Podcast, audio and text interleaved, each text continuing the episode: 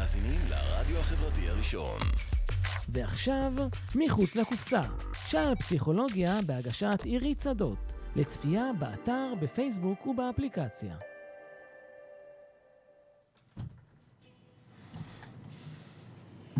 שלום, שלום, אתם מאזינים למחוץ לקופסה, שעל פסיכולוגיה, על מה שקורה בשטח, הפרקטיקה, התיאוריה, החיבור ביניהם, כמו גם הממשק בין פסיכולוגיה לתחומים אחרים. אני עירית שדות, פסיכולוגית קלינית, והיום נדבר על אה, נקודות עיוורון אה, בטיפול, בהשראת הספר אה, למשש את הפיל, בעריכת עמית פכלר, ואני שמחה לארח את רועי סמנה, פסיכולוג קליני, שכתב פרק בספר. אהלן רועי. היי. איזה כיף שבאת. כיף להיות פה. אז תספר קודם על עצמך. מה אני אספר? אני פסיכולוג קליני. יש לי קליניקה לא רחוק מפה, במרכז תל אביב. מטפל במבוגרים ונוער, בעבר הייתי מטפל גם בילדים. חוץ מזה אני כותב מאמרים בנושאים של טיפול ואבחון, מלמד בכמה תוכניות לפסיכותרפיה, בתוכנית לטיפול מיני, מרצה. אני אוהב להגיד שאני חי ונושם את כל התחום הטיפולי. זה עיקר במרכז חיי. יפה.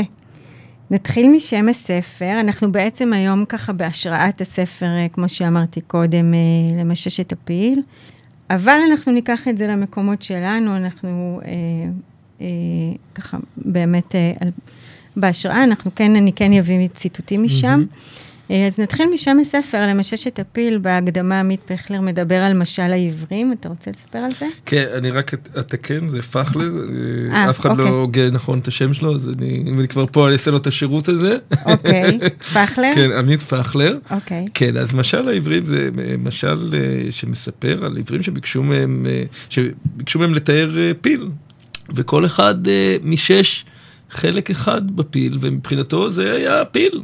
אז אחד מששת הרגליים, אחד מששת החדק ואחד מששת הזנב.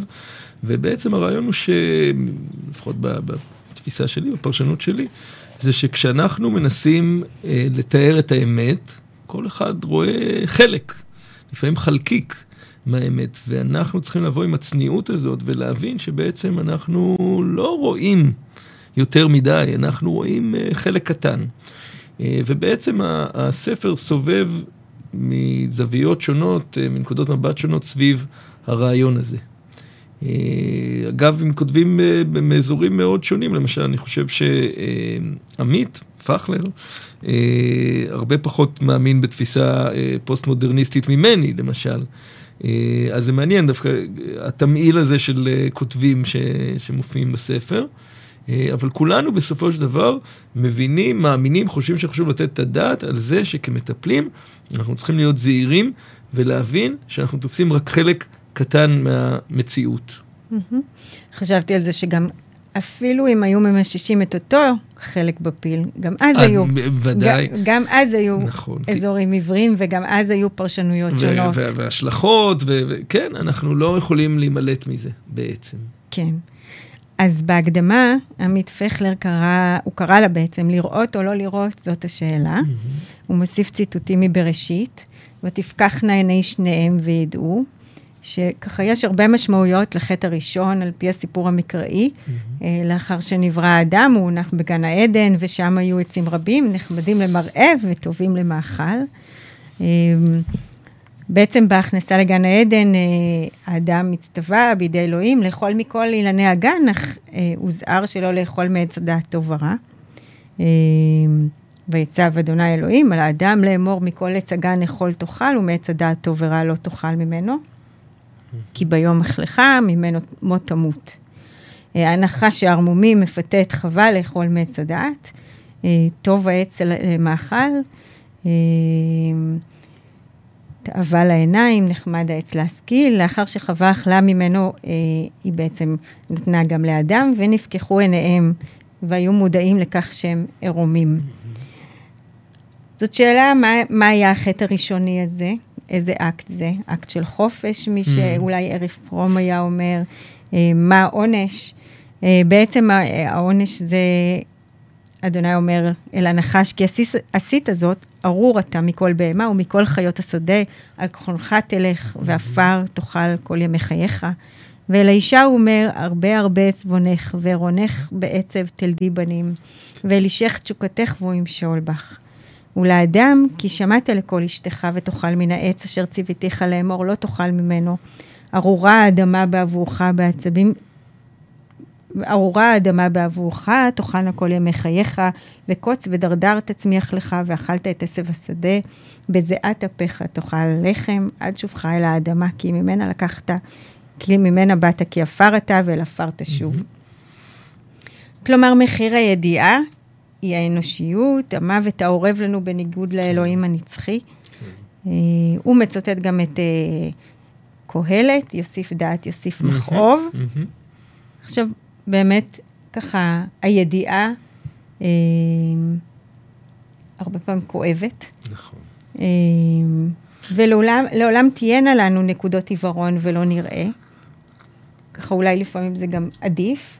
אני חושב שבעצם אה, כל אה, הסיפור על עץ הדעת, בעצם קיבלנו עונש וקיבלנו מתנה בו זמנית. ברגע שזכינו ב- בתודעה, ברגע שוויתרנו על הנאיביות, אז מצד אחד זה הדבר שהופך אותנו לאנושיים, זה, זה כוח אדיר, אבל אה, אני חושב על כל המטופלים, והיו לא מעט כאלו שאמרו, הלוואי והייתי מטומטם, הלוואי ולא הייתי סובל מכל המודעות הזו, מכל האינטליגנציה הזו, הייתי יכול לחיות חיים פשוטים, אה, קלים, לפחות בפנטזיה זה ככה, כן, ההנחה היא שכל האנשים הטיפשים חיים באיזה בורות מבורכת. אמ, אבל באמת המורכבות הזאת, להבין את המורכבות, ואפרופו הנושא של הספר, אני חושב שהרבה פעמים אנשי מקצוע, אה, בשלבים שונים של ההתפתחות, מאסכולות שונות, מעדיפים להיות באיזשהו סוג אה, של בורות. מה הכוונה? אה, שברגע שעיניי לא פקוחות עד הסוף, אלא אני רואה רק את החלק, או ממשש רק את החלק המסוים הזה בפיל ואומר, זה כל הפיל, או לא רק זה, זה כל הפיל, זה כל החיות בעולם, אוקיי? זאת אומרת, יש לי איזו הנחה מסוימת על נפש האדם, ואני אומר, כך, כך הם כל בני האדם. ומה שצריך אה, לקרות בטיפול, על פי האסכולה שאני משתייך אליה, זה מה שצריך לקרות בכל הטיפולים עם כל בני האדם וכולי. זאת אומרת, זה סוג של אה, עיוורון, אבל מה אנחנו זוכרים כשאנחנו מעברים את עצמנו ככה? באיזה סוג של ביטחון. כלומר, אני יודע את כל מה שיש לדעת בעולם הזה על טיפול. אתם לא יכולים לבלבל אותי. יש לי תיאוריה, התיאוריה הזאת הוכחה אה, בעבר כבר אה, עשרות שנים, היא, היא מיטב המוחות אה, אה, פיתחו אותה, בדרך כלל יש איזה אב רוחני גדול אחד, ואז עוד כל מיני מפתחים, אבל התיאוריה, אה, העיקר שלה נשמר, וזה סוג של חיסון כזה בפני ידיעה. אני עכשיו יודע, ולא יכולים לבלבל אותי. אה, אז, אז בקצוות יש לנו אנשים שהם או בתחילת הדרך ונורא זקוקים לאיזה משען, ו, ואז הם מוצאים איזה תיאוריה ונדבקים אליה, ובקצה השני דווקא אנשים שיכולים להיות מאוד uh, ותיקים ו, ומלומדים, uh, אבל הם כל כך מושקעים כבר באיזושהי תיאוריה שהם uh, סוגרים את עצמם בפני תיאוריות אחרות או בפני תפיסות אחרות. אז לפני שנגיע לנושא הזה של העיוורון סביב תפיסות, אז בעצם ככה דיברת על האב הרוחני, אז כבר פרויד מדבר אה, על אה, אה, אדיפוס. אה, ויש את, אה, וחני בירן אה, קראה את המיתוס של אדיפוס אה, בעקבות ביון, והיא מדברת על זה שהדרמה הזו מורכבת, משום שבצד הרצון לדעת ולגלות את האמת, מצוי גם הפחד בגילוי אמיתות קשות ומעוררות חרדה. אדיפוס סבר שהוא כל יכול וכל יודע. כאשר פתח, פתר את חידת הספינקס הוא נעשה יהיר, וביון מנתח יהירות זו כמכסה על עיוורון נפשי ועל חוסר אונים עמוק. אדיפוס משתנה בהדרגה והופך מיודע כל לשואל שאלות. השאל, השאלות מערערות את ביטחונו העצמי, והוא הופך לאדם המתמודד עם כאב נפשי בלתי נסבל. אדיפוס לפי ביון הוא סיפורו של כל אדם. כל אדם נידון לכאב נפשי, להכרה במגבלות ובטעויות, למסע אשר לאורכו הוא מוסיף ידע ומוסיף מכאוב. וכל אדם ממשיך לנסות ולהתחמק מאמיתות מסוימות שהן כואבות מדי או קשות מדי. במקרה הטוב אנחנו מסוגלים להקל ולהתמודד עם האמת אולי בשלב מאוחר יותר, במקרים פחות טובים, אנחנו פשוט מצליחים לחמוק כל החיים אה, מהאמיתות האלו. כן. אז עכשיו ככה, הוא מביא, יש פה וינייטה בעיניי אה, מקסימה כן. בהקשר של התיאוריות. מהמם. אה, אה, בעמוד אה, 14, כן. אה, מתואר יום עיון של החברה האנליטית, אה, מתוארת וינייטה, ואחריה יש תגובות שונות. הרגעים שבעצם אנחנו כמטפלים מפנים עין או אוזן למה שלוקד את תשומת ליבנו, ועיוורים לקליטת משמעויות אפשרויות, אפשריות אחרות, וזה ככה בעצם אה, מוקד הספר. כן. אה, אני אקריא את זה מהר. אוקיי. אה, אז בעצם הוא תיאר פגישה שהחלה במונולוג של המטופלת, שנשמע בערך כך, הוא, מצ... הוא לא מצטט, הוא ככה זה על סמך זיכרונו, וזה הולך כך. עברתי עם אימא שלי על ההזמנות לחתונה. אמרתי לגיא, היום הזה, היום הוא שלנו, לא של ההורים שלנו. מי שהיא רוצה להזמין, שתזמין. אחר כך נסענו לתופרת, השמלה תהיה מוכנה בזמן, מהבד עם הגוון הצהוב שביקשתי. דיברנו עם הקייטרינג, אימא שלי רוצה שיגישו קודם כל סלט. אמרתי לה, מה פתאום סלט? והיא מתעקשת. סלט לפני הקבבונים. מלחמה. לפחות היא לא מתערבת בצבע של המפיות. אני וגיא עוד חושבים על השירים של הכניסה לחופה ושבירת הכוס. נראה לי שנלך על יונתי תמתי ו-Love is in the air. בשלב מסוים שבו עצרה המטופלת כדי לשאוף אוויר, אמר לה המטפל, אמרת מלחמה. את ואימא שלך נלחמות אחת בשנייה. כן. ואז בדיון, אמרה הפסיכונליטיקאית הראשונה בפאנל, כי שטף הדיבור ותוכן, והתוכן מהווים דוגמה ברורה לקיומם של אובייקטים רודפניים ולכך שהמטופלת מתקיפה את החשיבה. איזה אסכולה? קשה. קשה. הפסיכונליטיקאית שדיברה אחריה ביקשה להדגיש כי המטופלת היא ילדה שלא ראו אותה, וכי היא זקוקה לכך שהמטפל ישמש עבורה דמות אידיאליזטורית שתלווה אותה בתהליך ההפנמה הממירה, שיביא לבניית מבנים מפצים, וזאת האסכולה סלף כן. הפסיכולוג השלישי הצביע על הדרך שהמטופלת עושה ביצירה, ביצירת הכרה הדדית במטפל כסובייקט ועל מצבי העצמי השונים שלה שמשתקפים בחומר, או אי, כן, וזה שלך. התייחסותיים, כן. נכון. אמ, אז זהו, אז ככה אה, בעצם, אז באמת מדברים על הנושא הזה שככה... כן, וב- ובעצם הנקודה היא, למה נת- נת- נתקעתם על המילה מלחמה? אוקיי, נכון. עכשיו כל אחד מנסה בדרכו להסביר את זה, אבל... ואני חושב שזו דוגמה מצוינת. אמ, יש איזו אנליטיקאית, כרגע חמק לי מהראש אה, שמה, אבל, אבל היא מדברת על ההבדל בין listening to ל-listening for. כלומר, שתי אה, צורות הקשבה. listening to, אנחנו מקשיבים למה שהמטופל מביא, ו... ומתוך זה אנחנו מפרשים או, או, או מתערבים התערבות כזו או אחרת. listening for זה כשיש לנו תיאוריה, ועכשיו אנחנו נורא מנסים לשמוע איפה בתמליל שהמטופל הוא אה, מצדיק את התיאוריה שלנו, אוקיי?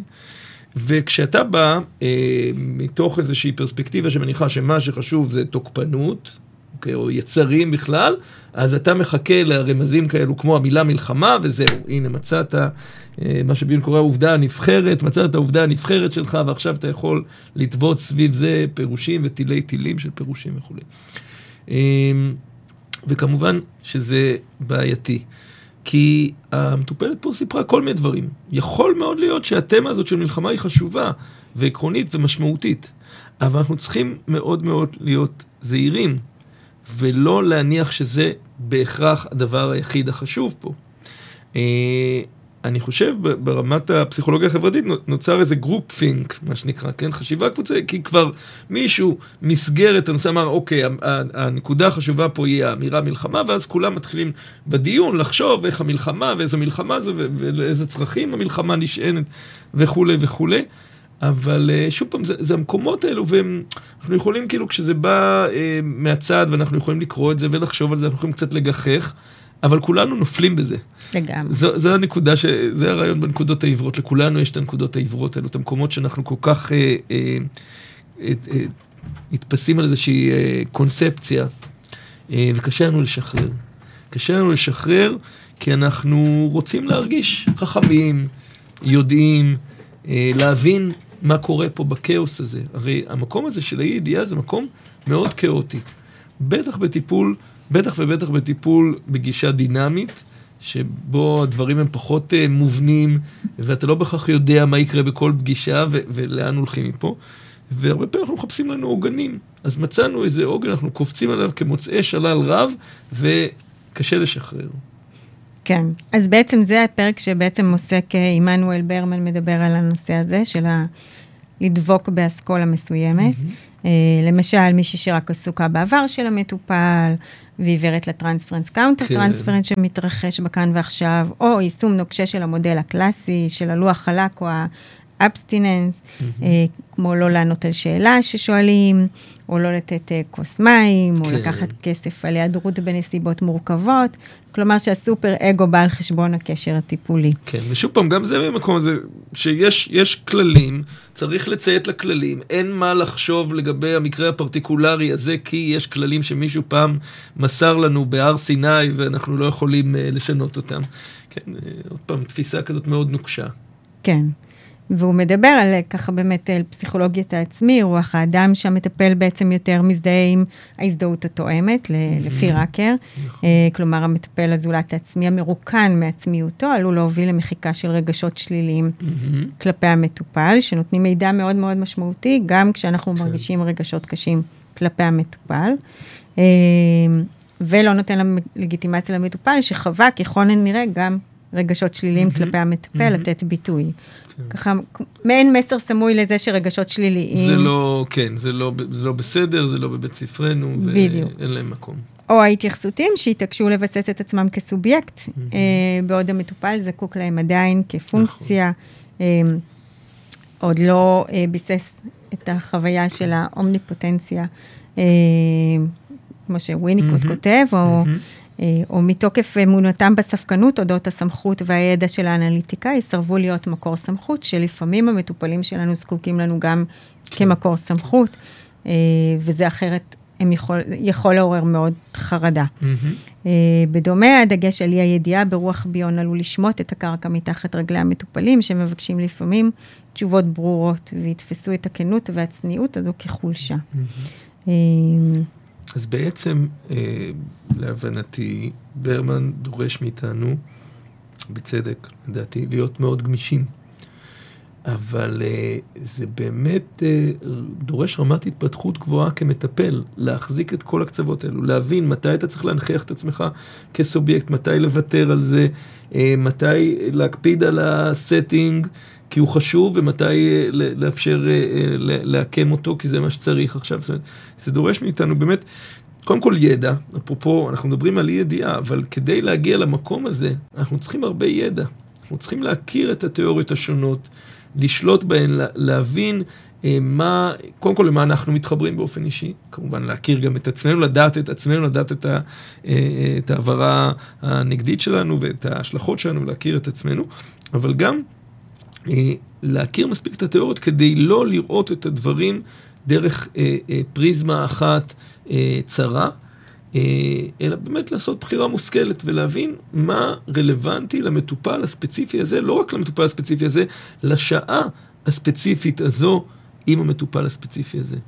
ואני אומר הרבה פעמים לסטודנטים שלי ספר פסיכותרפיה, זה שפרויד כתב משהו כזה או משהו אחר, או קורט או ביון, או לא משנה מי, אף אחד מהתיאורטיקנים הדגולים האלו לא פגש את המטופל שאתה פוגש היום בקליניקה, אוקיי? Okay? הוא לא, הוא יכול להגיד כל מיני דברים שהם אה, אה, נכונים ברמה הכללית, או, או, או נוגעים, או מתאימים, אבל אנחנו תמיד, בסופו של דבר, אנשים מאוד מאוד ספציפיים, נסיבות חיים מאוד מאוד ספציפיות, ויש בינינו הרבה במשותף, אבל מה שעושה את ההבדלים זה הניואנסים, הגיוונים, ההבדלים הדקים. ועם זה אני מתעסק בקליניקה, זה מה שמעניין אותי. כן. בוא נעבור לפרק שלך. אוקיי, בכיף. בעצם אתה מדבר על מעבר מתחילת התיאוריה של פרויד, של אה, מיניות למקום של פוריטניות, דיבור על צרכים וכולי. כן. כלומר, נעשינו קצת עיוורים לנושא של מיניות בשנים האחרונות. עיוורנו את עצמנו, עיוורנו את עצמנו, ואחד, אה, אני חושב שהכנסתי את המחקר הזה, מחקר מעניין, מצא שבעצם פסיכותרפיסטים אה, פסיכולוגים ופסיכיאטרים היו שם, אני חושב, במחקר, אמרו, בעצם, מה, מה אתם רוצים מאיתנו? מטופלים לא מדברים על מין, הם פשוט לא מביאים את זה. עכשיו, מה היופי? המטופלים לא מביאים את זה, כי הם יודעים טוב מאוד לקרוא איזה נושאים אנחנו מעוניינים ופתוחים ו- ו- ויכולים לדבר איתם, ואיזה נושאים לא. אז נוצר מין אה, מעגל כזה. אה, אני חושב ששוב פעם, בגלל שזה נושא כל כך אה, מורכב וסבוך ומבלבל ופוגש אותנו במקומות הקשות שלנו, הפגיעות שלנו, בנקודות העיוורות שלנו, הרבה פעמים אנחנו פשוט רוצים להגיד, זה כבר לא רלוונטי, זה לא חשוב. אה, אם זה עולה, מיניות עולה בטיפול, אנחנו בעצם הופכים את זה לביטוי של צרכים ראשוניים, והמיניות היא, בעצם לא מיניות, יש משהו מתחתיה וכולי וכולי. אמ, עכשיו, שוב פעם, אני לא חושב, אני לא רוצה לעשות את הטעות ההפוכה ולהגיד, מיניות זה הדבר היחיד שמטופלים מדברים עליו, וכל פעם שמטופל מדבר על אה, סיגר, זה בעצם לא סיגר לא, ממש לא. אבל זה תוכן חשוב, אחד מהרבה תכנים חשובים אחרים, ואנחנו חייבים לתת עליו את הדעת. אני רואה את זה גם אה, עם מודרכים שלי. הרבה פעמים נורא קשה ללכת למקומות האלו, לשני הצדדים. מכיוון שזה מקום שהוא חשוף גם עבור המטופלים וגם עבור המטפלים. ברגע שאנחנו מדברים עם מטופל על מיניות, מתוך חשיבה אינטרסובייקטיבית, הוא קצת מגלה משהו על המיניות שלנו. ואנחנו לא אוהבים שיגלו אותנו, כן?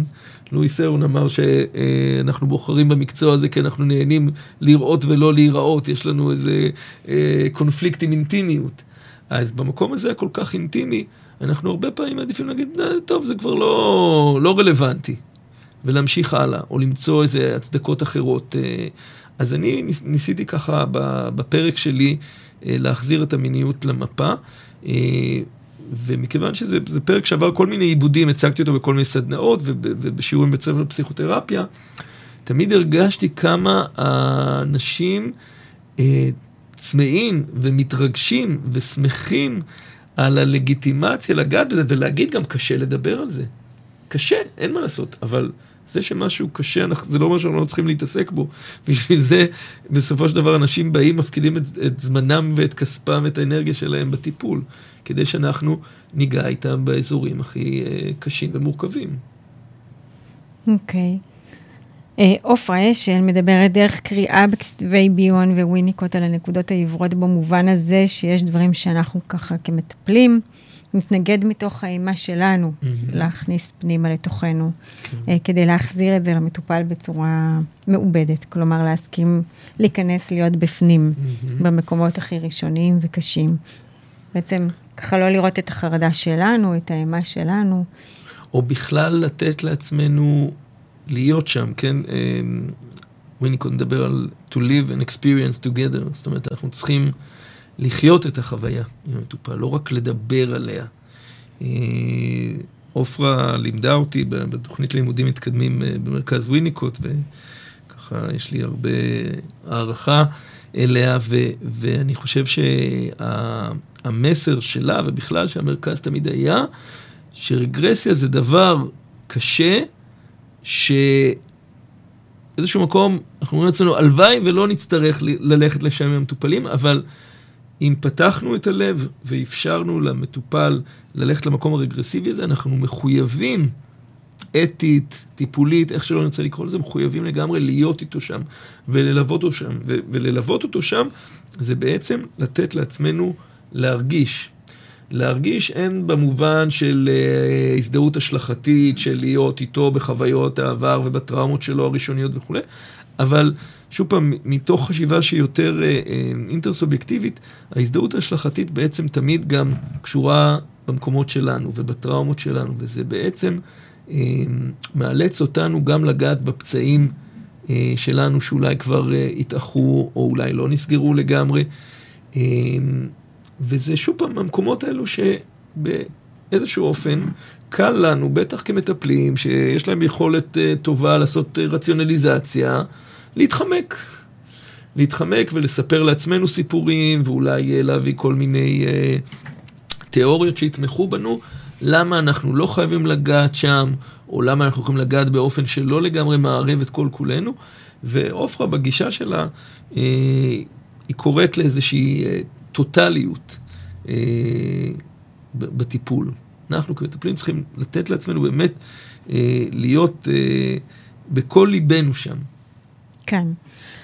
אני חושבת מהניסיון שלי שזה בדרך כלל דברים שאנחנו רואים רק בדיעבד. זאת אומרת, כשאנחנו נמצאים שם, אנחנו, אנחנו באמת לא ערים לעיוורון הזה. אה, אני יכולה לחשוב, אה, עשיתי קורס צפייה בתינוקות okay, פעם, okay. כן. אה, במסגרת הלימודי פסיכותרפיה שלי, mm-hmm. ומסיבותיי שלי לא הייתי מאוד שם, כן. ומאוד מבקשים. יש... מאוד ברור מתי מותר לעשות את זה, מישהי בהיריון לא יכולה, ומי שיש לה תינוק עד גיל שנה גם לא יכולה כן. לעשות את זה. את הקורס, אה, ואני לא הייתי בקריטריונים האלה, כן, אבל זה זו, לא זו, משנה. זו הנחה נאיבית כזאת, של זהו, בזה סגרנו את הבעייתיות, כן. כן. אז זהו, אז זהו שלא. כן. כי לי זה עוד היה משהו שהיה מאוד מדובר בטיפול שלי, כן. וזה היה... אמ, אני חושבת שרק אה, בדיעבד, כן. היום הייתי כותבת עבודה אחרת בסיום אוקיי, הקורס, אוקיי? אוקיי? ממש עבודה אחרת, mm-hmm. שאני חושבת שזה העניין. זאת אומרת, המקום שלי היה, האימה שלי להיות. כן. אה, שם לגמרי כולי בחוויה. אה, תראי, אני חושב שבאופן כללי זה, זה, זה נכון, כי נקודה עיוורת היא נקודה עיוורת. נכון. נכון? איך אנחנו נכון. פותרים את הפרדוקס הזה. אבל הפתרון הכי נגיש, זה שימוש באנשים אחרים שרואים את מה שאנחנו לא יכולים לראות. כלומר, שימוש בהדרכה, או בקבוצת עמיתים, או אפילו בהתייעצויות נקודתיות עם קולגות שאנחנו סומכים עליהם ושאנחנו חושבים שהם יכולים להראות לנו משהו שאנחנו לא היינו רואים בעצמנו. עכשיו, החוכמה היא למצוא אנשים שחושבים אחרת ממך. נניח, עמית ואני, אה, לפחות מהצד שלי, אני לא יודע מה, לגבי הצד שלו, אה, אני לפעמים פונה לעמית כשאני רוצה להתייעץ לגבי אה, אה, אה, נקודות אה, מסוימות בטיפול, מתוך ידיעה שהעמדות שלנו לפעמים הן די שונות. כי הרבה פעמים אתה עושה לך רב שאומר לך את מה שאתה רוצה לשמוע, נכון? הוא רק מאשר לך את מה שידעת מלכתחילה, ואז בעצם לא, לא טיפלת פה בנקודה העיוורת. אבל כשאתה פונה למישהו שהוא בא מגישה אחרת, או התפיסה שלו קצת שונה, הוא יכול ללמד אותך משהו שאתה כבר לא יודע, אה, שאתה, או שאתה עדיין לא יודע. אה, אז במובן הזה אני חושב שאין תחליף, הרבה פעמים למרבה הצער, לעזרה אה, חיצונית. בזה אומרים שאין חרב שהיא מספיק, גם החרב הכי חדה לא יכולה לחתוך את עצמה, אוקיי? אז אנחנו זקוקים למישהו הזה שיגיד, ולפחות ישאל, יכול להיות שאתה מפספס פה משהו? יכול להיות שאתה לא רואה פה משהו, גם אם אנחנו לא יודעים עדיין בדיוק מה ולמה ואיך זה קשור להיסטוריה שלי, אבל יכול להיות שמשהו פה מתפספס לך. בעצם השאלה היא כבר uh, יכולה לעשות פלאים. אוקיי. Okay. נעבור ל... לפרק שמירב רוט כותבת uh, על הדחף להיפטר מאחר, מעצמנו. מילדינו, מבני זוגנו, ממטופלינו, uh, כמובן לצד אהבה מאוד גדולה. כן. Uh, והיא נותנת ככה דוגמאות, אני חשבתי על דוגמאות שלי, התבוננות בשעון, אה, מתי השעה תיגמר. כן. אה, בתיאור מקרה שהיא מעלה על שכחה של פגישה, על סיום כפוי, בגלל שלכאורה יש איזו סיבה שהיא... כן. אה, ובכל זאת, כאילו, סיום כפוי, יש מטופלים שהיינו מקבלים אותם חזרה, שהם אחר כך חוזרים, יש מטופלים שאנחנו לא מקבלים אותם חזרה, נכון. שהם חוזרים mm-hmm. אה, על סיום כפוי, כי אולי אני כבר העליתי מחיר ואני לא, לא לוקחת את המחיר הזה, אה, אבל מתחת יש שם עוד דברים. כן, כן. אני חושב שזה מתקשר קצת באיזשהו אופן למה שעופרה אשל מדברת עליו, מהמקום הזה של הסירוב להתמסר עד הסוף, או הקושי לשאת תוכן מסוים או חוויה מסוימת. אני חושב, אמנם מירב רוטי באה מעמדה אה, יותר אה, קלייניאנית, אבל אני חושב על המושג המאוד שימושי של סליבן, של, אה, של הבדמי והנוטמי, בעיקר הנוטמי, זאת אומרת, החלק הזה שאנחנו רוצים, זה, זה, זה בכלל לא שייך אליי, זה לא קשור אליי, תיקחו את זה מפה, זה הנקודה העיוורת הכי קשה, אוקיי? זה המקומות הדיסוציאטיביים, שבהם אנחנו בכלל לא רואים, אה, וזה המקומות שכמו שאמרתי, אני חושב, אה, הדרכה, או קולגות יכולים מאוד אה, אה, לעזור לנו בו, כי זה אפילו לא מקום שאני יכול להגיד, אני לא אוהב את החלקים האלו בעצמי, או אני לא אוהב את הזיכרון הזה, או אני לא... זה פשוט, אני לא רואה, אני באמת לא רואה, זה לא שלי, זה, אם בכלל זה אצל האחר, והאחר הזה, כמו שאמרנו, אנחנו רוצים לדחות אותו, אנחנו רוצים אותו רחוק ככל האפשר? כן? כדי לשמר בעצם את האיזון הפנימי שלנו. כן. אמ, כן, זה חוויה כואבת, התחייה הזאת, ולו לשבריר שנייה. אה, זה משהו שאנחנו לא רוצים לראות אותו באמת. אנחנו, אנחנו הרבה, ה... כן, אנחנו לא רוצים לראות, כי תראי, המקצוע שלנו, מצד אחד אני לא אוהב את זה ש... שמקצוע אה, לפעמים מרגישים לי כאילו הם קצת הופכים את זה לקשה יותר ממה שזה. אנחנו לא חוטבי עצים. בסופו של דבר יש לנו משרה די אה, נוחה מבחינות מסוימות. אבל אין מה לומר, מבחינה רגשית מדובר במקצוע תובעני. והוא מפגיש אותנו שוב ושוב עם אזורים אה, קשים, ומכריח אותנו כל הזמן להיות בהתפתחות מתמדת. זה הכוח של המקצוע הזה, זה משהו שהוא מאוד מרגש, משהו שמשאיר אותנו כל הזמן בצמיחה, אבל אה, זה בעצם לחיות גם שוב ושוב את הכאבים שלנו ואת הטראומות שלנו. ואלו מקומות שבהם אנחנו מחפשים את האזור נוחות שלנו, ולברוח מהקושי. כן. בהקשר הזה גם uh, עמית פחלר מדבר על המטופל שיש לו יכולות ורבליות מאוד גבוהות, mm-hmm. מהתל בנו. Uh, אני חשבתי על מטופל שלי שיש לו חוש הומור. uh, מאוד מפותח. שיטה טובה, כן, שיטה טובה לב... לברוח שם כן, מהדברים. כן. משקר את עצמו, אותנו, וככה מתרחש פסאודו-טיפול. כן. תראי, זה באמת, כל הנושא הזה של אמת ושקר בטיפול הוא נושא מרתק, גם אני כתבתי עליו קצת. אני חושב שבאמת המטופלים האלו, הרבה פעמים אגב, אה, חלקם אה, מתוך המקצוע, יוצא לי לעבוד הרבה עם, עם מטפלים, אז יש להם את, ה, את השפה, ויש להם את התיאוריה, ויש להם את האינטליגנציה, והם יכולים פשוט להמשיך לשחק בכאילו טיפול, אבל בעצם לא לגעת בדברים המשמעותיים. וזה אחד הדברים שתמיד אני עסוק בהם בטיפול, כי... כל עוד אנחנו נשארים ברמה האינטלקטואלית, הדברים הם חשובים, הדברים הם מעניינים, והדברים לא משנים כלום לאף אחד. דברים חייבים לגעת בנו רגשית, לגעת בנו, לגעת במטופלים.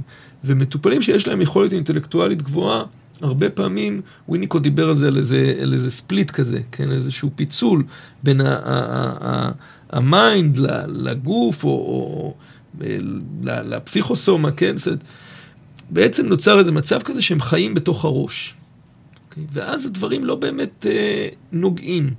והקושי הוא, אני חושב שעמית, אם אני לא טועה, גם כתב את זה, הקושי הוא מצד המטפל גם להבין שזה מה שקורה, כי הטיפול יכול ללכת ממש טוב.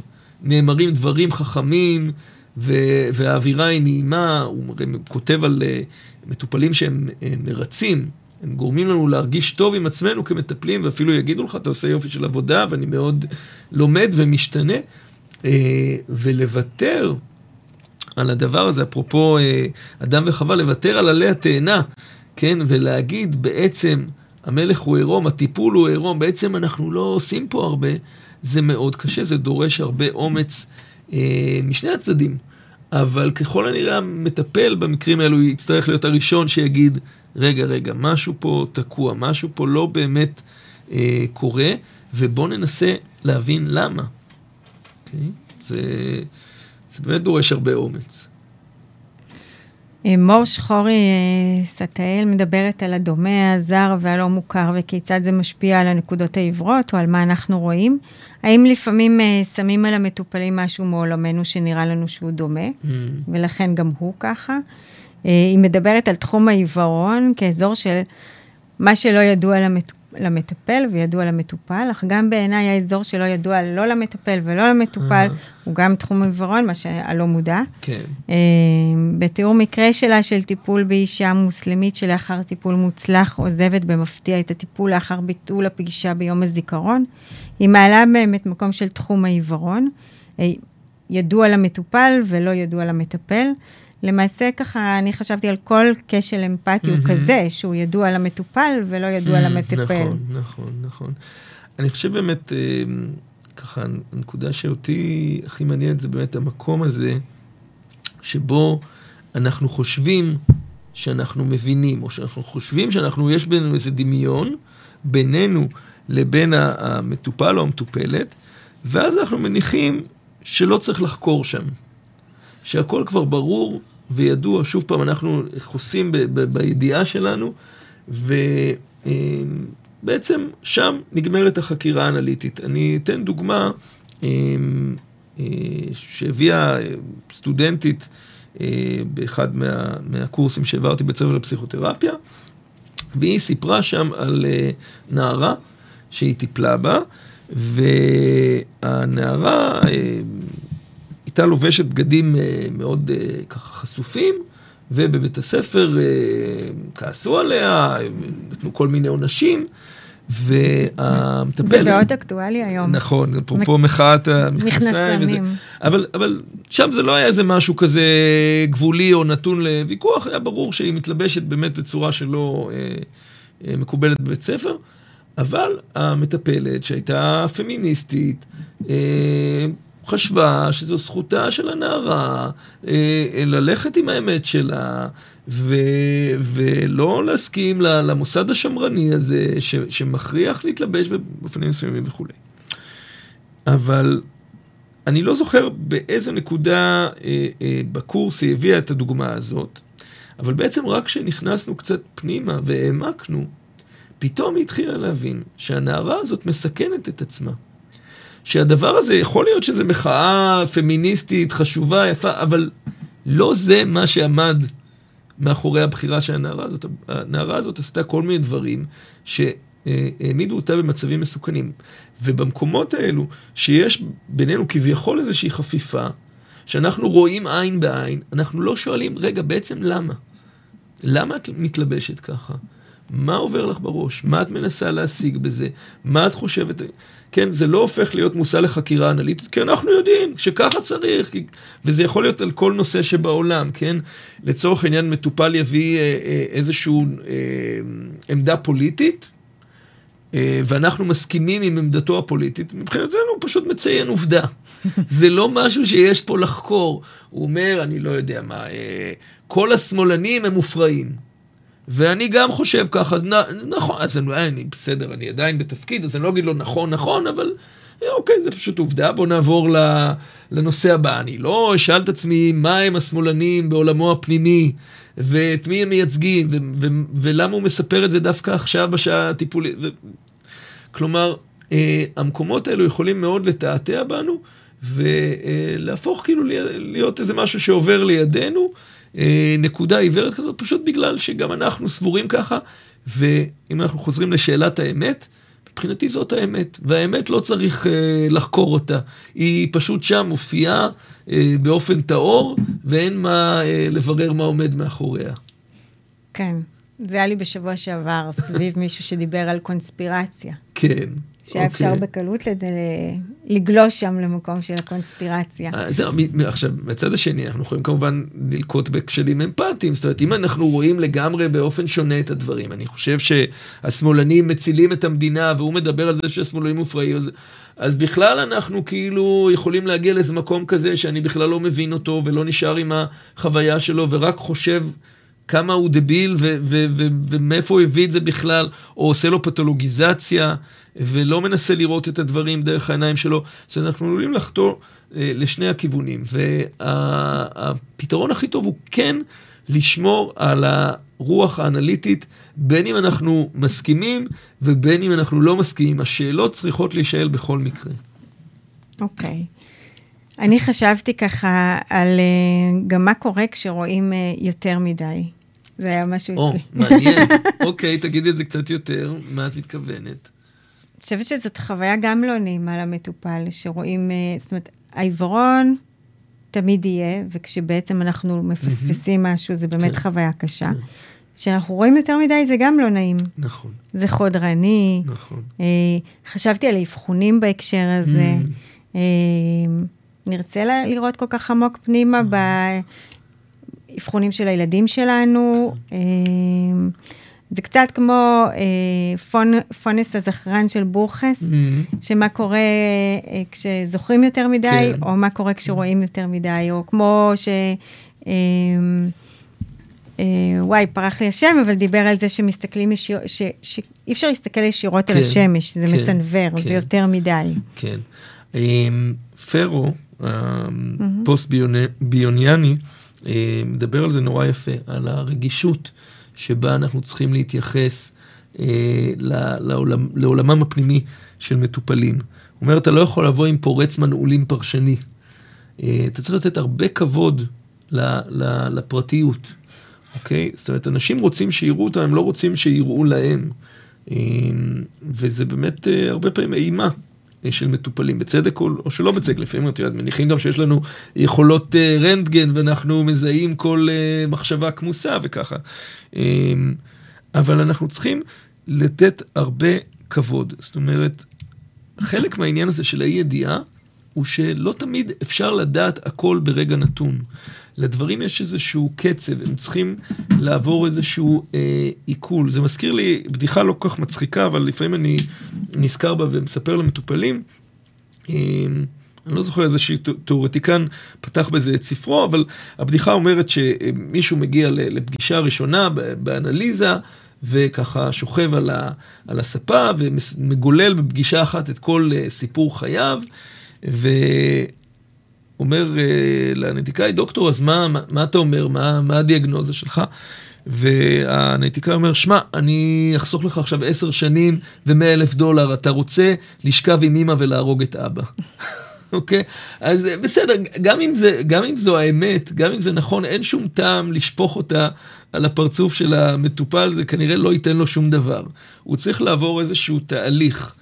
אה, עכשיו, לפעמים המורכבות היא במקומות שאפילו אנחנו אומרים, בסדר, אנחנו ראינו משהו, אנחנו לא מתכוונים מיד לספר על זה למטופל, אבל בעצם אנחנו חיים עם איזשהו סוד.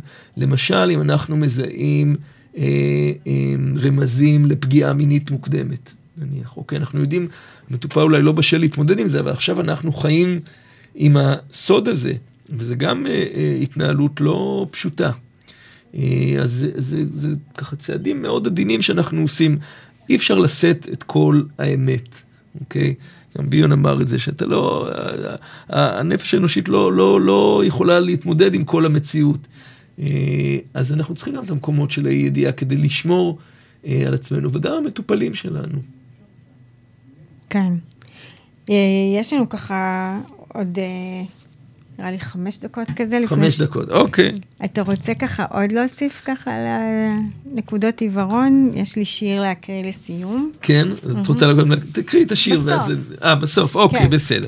אה, מה אני אגיד על העיוורון? תראי, אני חושב שבאיזשהו אופן, ושוב פעם זה חשוב, כי אנחנו לא רוצים שנקודת העיוורון תהיה שאנחנו נגיד כולם עיוורים ואנחנו לא. לכולנו יש נקודות עיוורון. יתרה מכך, כולנו חיים כל הזמן עם דיסוציאציות מסוימות, ברמה כזו או ברמה אחרת. אנחנו לא יכולים להכיל את כל האמת, להכיל את כל העובדות. אנחנו לא יכולים להיות מודעים כל הזמן לכל הדברים הנוראים שקורים בעולם. אנחנו חייבים לשמור על השפיות שלנו, והשפיות הזאת דורשת מידה מסוימת של עיוורון. אבל כמטפלים, לפחות בתוך השעה הטיפולית, שבה אנחנו כידוע קצת סופר בני אדם, כי אנחנו במיטבנו בשעה הטיפולית, אנחנו צריכים להפעיל אקסטרה מודעות. וזה אומר, בין היתר, שאנחנו צריכים להיות מודעים לחוסר המודעות שלנו. אני חוזר שוב פעם למילה צניעות. אני חושב שזו תכונה אה, מאוד חשובה לנו כשאנחנו אה, מטפלים. לא להניח שאנחנו יודעים את מה שאנחנו לא יודעים. לא להניח שהאמת מונחת אה, בכיס שלנו. לא להניח שבהכרח אנחנו צודקים והמטופל טועה. אה, אלא, אפרופו אה, פרו שהזכרתי קודם, לראות תמיד במה שקורה בטיפול מרחב משותף, שדה משותף, שבו יש שני אנשים שמנסים לדעת ומנסים לא לדעת, ובתוך האינטראקציה הזאת דברים יכולים אה, להתפתח. לקראת סיום, אני רוצה להקריא שיר שקשור למה שדיברנו. אז זה של פרננדו פסווה, אני מקווה שאני פסואה. מבטאת... פסווה, אוקיי. היום אתה ממש עוזר לי עם השמות. אוקיי, אז לא די בפתיחת החלון כדי לראות את השדות ואת הנהר. לא די לא להיות עיוור כדי לראות את העצים ואת הפרחים. צריך גם שלא תהיה לך שום פילוסופיה. מפילוסופיה אין עצים, יש רק אידאות. יש רק כל אחד מאיתנו כאין מערה. יש רק חלון סגור, והעולם כולו בחוץ. וחלום על מה שאפשר לראות אם יפתח חלון, החלון, שלעולם איננו מה שנראה, וייפתח החלון. Hmm, נהדר. אני בכלל מאוד אוהב אותו. כן. אמ, אז רואים, ממש תודה שבאת. תודה שהזמנת אותי, היה ממש מעניין. גם לי. אני הייתי ריצדות, וניפגש אה, בתוכנית הבאה. אתם מאזינים לרדיו החברתי הראשון.